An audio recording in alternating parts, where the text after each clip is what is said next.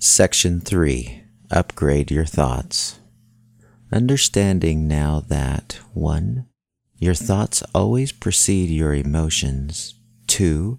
You create your emotions by your dominant thoughts. And 3. You have the power to choose your thoughts and your resulting emotions. It now becomes possible to look at most of the thoughts that you have, find out what emotion follows them, and go back to the initial thought and change it. That's powerful. An interesting characteristic about the mind and the way we think is that we can upgrade our dominant thoughts from stressful, threat filled thoughts to unstressful, proactive thoughts simply by deciding to do so.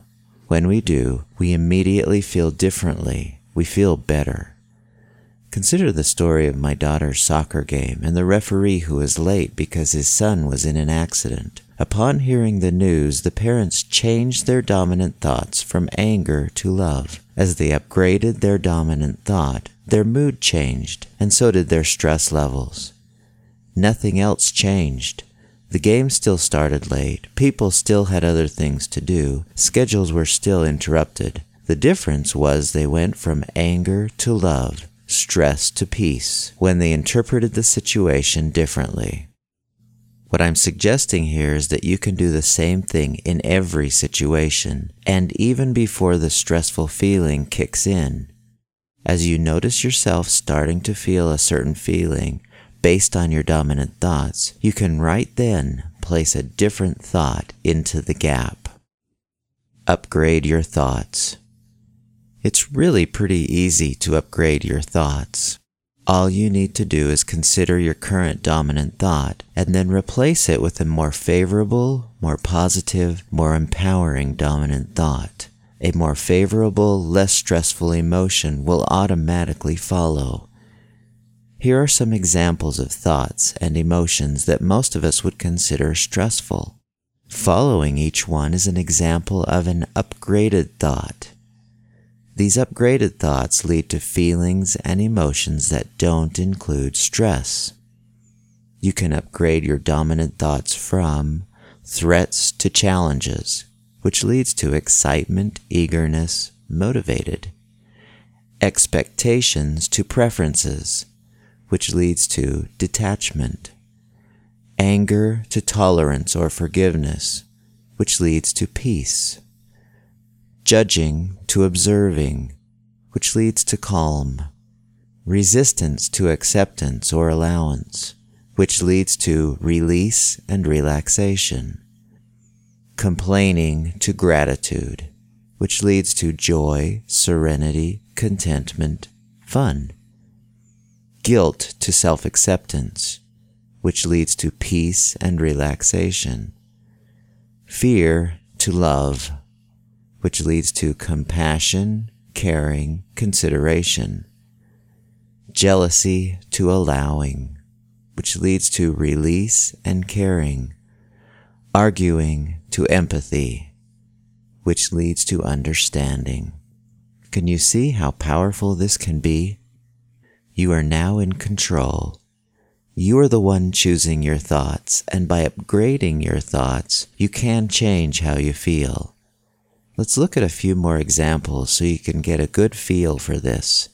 Imagine that you really enjoy water skiing. It's something you really look forward to doing. The worst thing that could happen on the day that you go water skiing is to have a windy day. When you go skiing, you have an expectation that the lake water should be smooth, not choppy. However, it is a windy day. You might think thoughts like, it should not be windy, it was supposed to be a nice, calm day.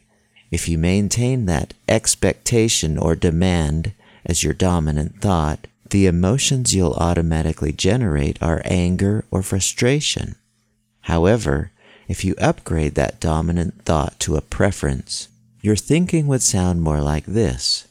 I usually prefer that the water be really smooth, but that isn't how it is today. I can't do anything to calm the waters, so I'll decide to do something else. This might sound ridiculous to just blow it off like that, but isn't it more ridiculous to stay upset about something over which you have absolutely no control? Let's try another.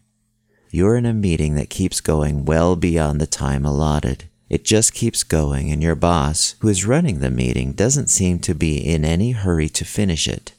In this situation, you could do a lot of complaining about what a lousy boss this person is and how inconsiderate she is being, which would be judging, and how much you hate meetings in general, which would be resistance. Now, you probably can't affect the length of the meeting. It wouldn't be the right thing to do. And if you continue to complain, not only will the clock move more slowly, but the emotions you'll generate, such as resistance and judgment, will be very stressful ones like boredom and irritation. Now notice how you'll feel if you upgrade those complaining thoughts to more stress preventing grateful thoughts. Isn't it great that I have this job in the first place? Many of my friends don't have jobs right now and are really struggling. Having this job, even though it has its moments, provides me with so many opportunities and experiences that I wouldn't have if I weren't working. How are you going to feel if gratitude is your dominant thought? Pretty good, right?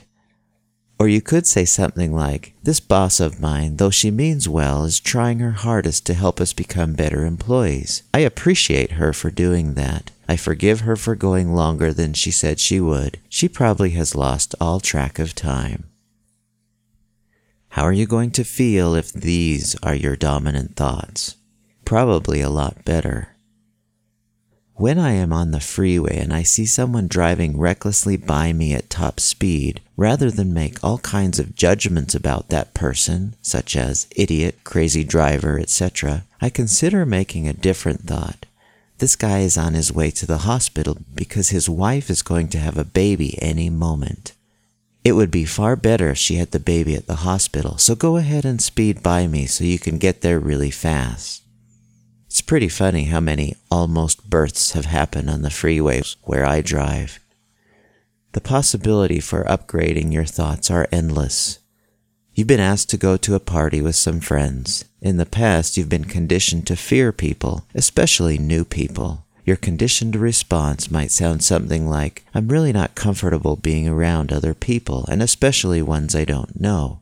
If you insert love into the gap and upgrade your fear to love, you would have a completely different experience. These new people might be nervous to meet me as well. They probably want more friends. You would welcome people, you would want to get to know them, and you would be interested in the possibility of developing new relationships.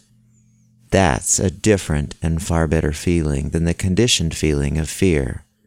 There's tremendous power as well as a great feeling of freedom when you realize that you create your thoughts. It puts you in control. You always have a choice about what you think. Taking this control is much like working a muscle. It grows with practice, and the more you exercise your choice to think in useful ways, the more proficient you become in doing so, and the more you find yourself preventing your stress. Try this. The next time you feel any type of negative or stressful feeling, assess the feeling, specify which feeling you're having, determine the dominant thought that precedes the feeling, change your dominant thought to an upgraded thought. Dwell on the upgraded thought. Notice the change in how you feel. Strengthen this muscle by practicing this every time you notice yourself having stressful or less than positive feelings. In the next section, we'll explore some more ways to improve your thinking patterns and as a result experience much greater levels of peace and contentment and much less stress.